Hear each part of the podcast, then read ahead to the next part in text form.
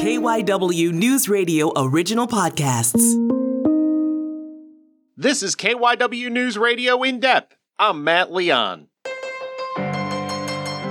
Time for a look at the economy. In addition to the weekly stuff we usually talk about, we'll take a look at 2021 as a whole and a look ahead to 2022 with economist David Fiorenza. So, we're going to take some 30,000 foot views of the economy in the year past and the year ahead, but there are a couple things I wanted to touch on uh, that we usually touch on. Uh, jobless claims for last week.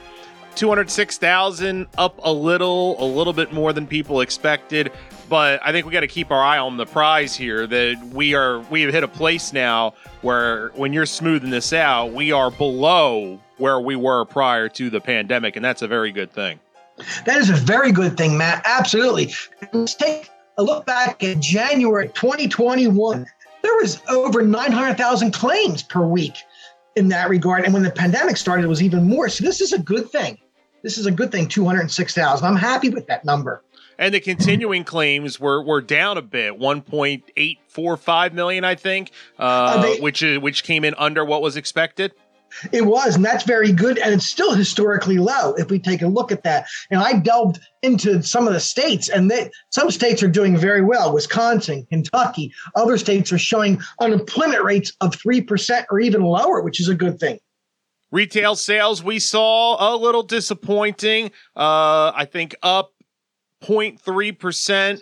Any positive is a good thing, but given we're in the midst of the holiday season, I think people expected more. Uh, this was the smallest uh, rise in a few months. What do you think's at play here?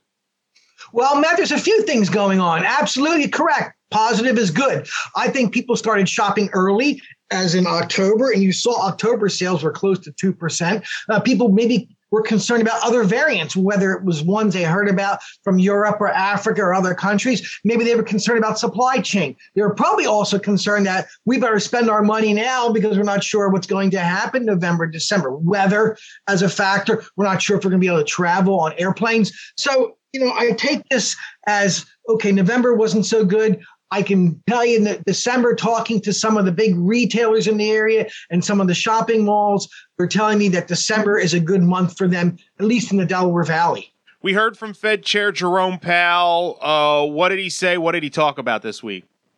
Well, Jerome Powell, the Federal Reserve uh, chair, went on TV and did his his speech, which was really good, I thought. And he talked about slowing down the purchasing of treasuries and what they call MBSs, mortgage backed securities.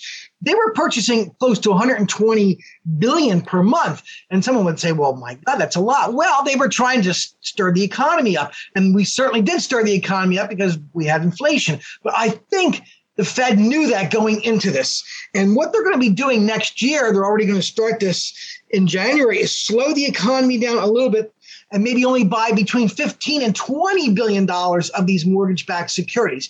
But that doesn't mean you're not going to get a loan. That does mean that just means you're going to get a loan, but you may take a little bit more time. You got to fight for it a little bit more. The banking industry had so much money out there because they were trying to stir the economy. But I think the Federal Reserve is making the right moves to slow inflation down, Matt.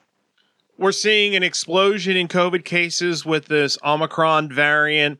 Uh, jury is still out if it's going to be worse. There are some indications that it travels. It you can catch it easier, but it doesn't seem to be as potent. Once again, the jury is still out on that. That's just kind of some speculation.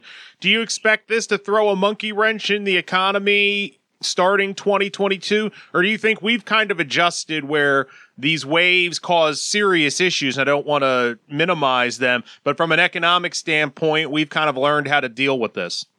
Absolutely, Matt. We have learned to deal with it. However, there are going to be some concerns of some companies, Tower Health and others that were looking to sell off some of their what they call less profitable hospitals in in the um, outer areas of Lancaster County, Chester County. Uh, that doesn't mean that they didn't have COVID cases. It just means the healthcare industry is continuing to evolve during this pandemic and looking for efficiencies and looking for where uh, their next move is. Uh, is it going to be in the hospital and is it going to be in more of the day, day to day operations and then you leave? So, uh, healthcare is the area that I'm going to be taking a look at next year to see what changes will happen. We're not sure what's going to happen with this variant. Matt. Let's hope for the best. overall, when you look at the economic year that was 2021, as this will be our last conversation of the calendar year, uh, I think the picture, the the arrow points to a a much more positive than negative picture. We talked about the jobless claims, uh, but I this was a good year considering in the midst of a pandemic, in the midst of uncertainty. I thought a lot of good things happened. It was very good year with a lot of things, a lot of economic numbers. Now people are still hurting. We know that. You and I realize that. Uh, let's go back to 1969. I'll make another Woodstock reference here. The job market was one half of what it was today. So there's a lot more people in the job market. There's a lot more jobs created, IT, tech, and other kinds of things.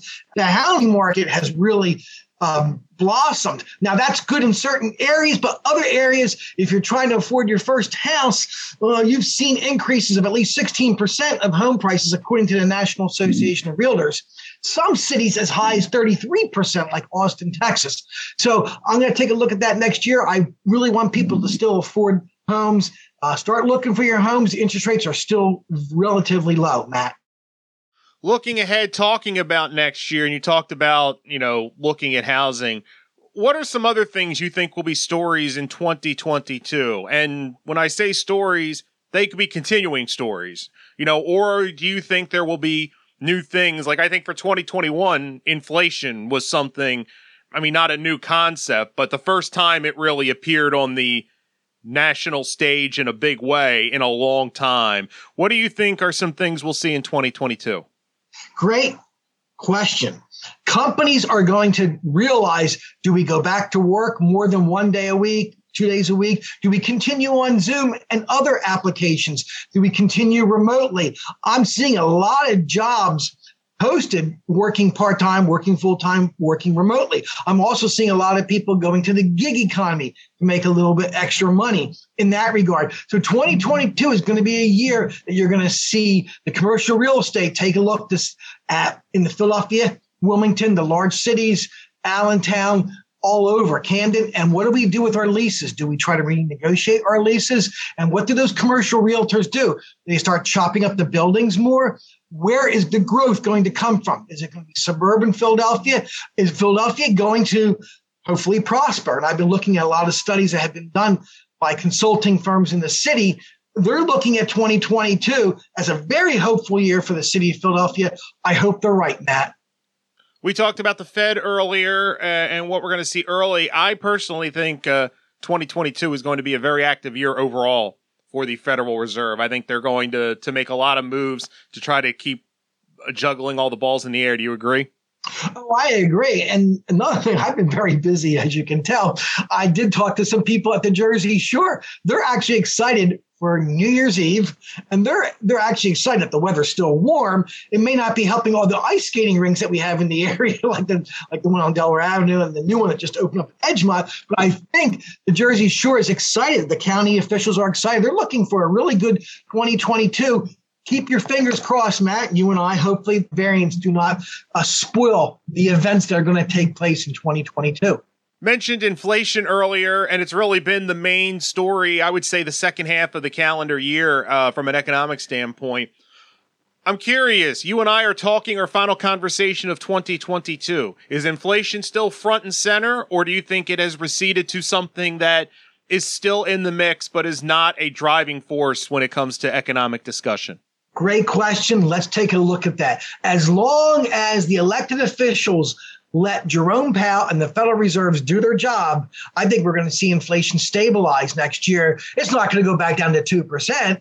I think it's going to stabilize. It's good. I don't think we're going to see double digits, you know, and, and I think people's wages are going to eventually catch up uh, with the inflation because I see a lot of union contracts out there that are paying three to 5%, which is high compared to the, the Trump era when wages were going up only 1%, one and a half. People's wages went up during the Trump era because of the tax cuts, not because your wages rose because you got a raise. People were doing so well, it was so hard to prove that you needed a raise because inflation was around 2%, union wise, that is. So I think next year is going to be a, a good year. Inflation will stabilize and it will come down as long as they let Jerome Powell do his job. That's it for this episode of KYW News Radio In Depth. You can listen to the podcast free anytime on the Audacy app, and you can find it wherever you listen to your favorite shows. I'm Matt Leon, and we'll have another episode out soon.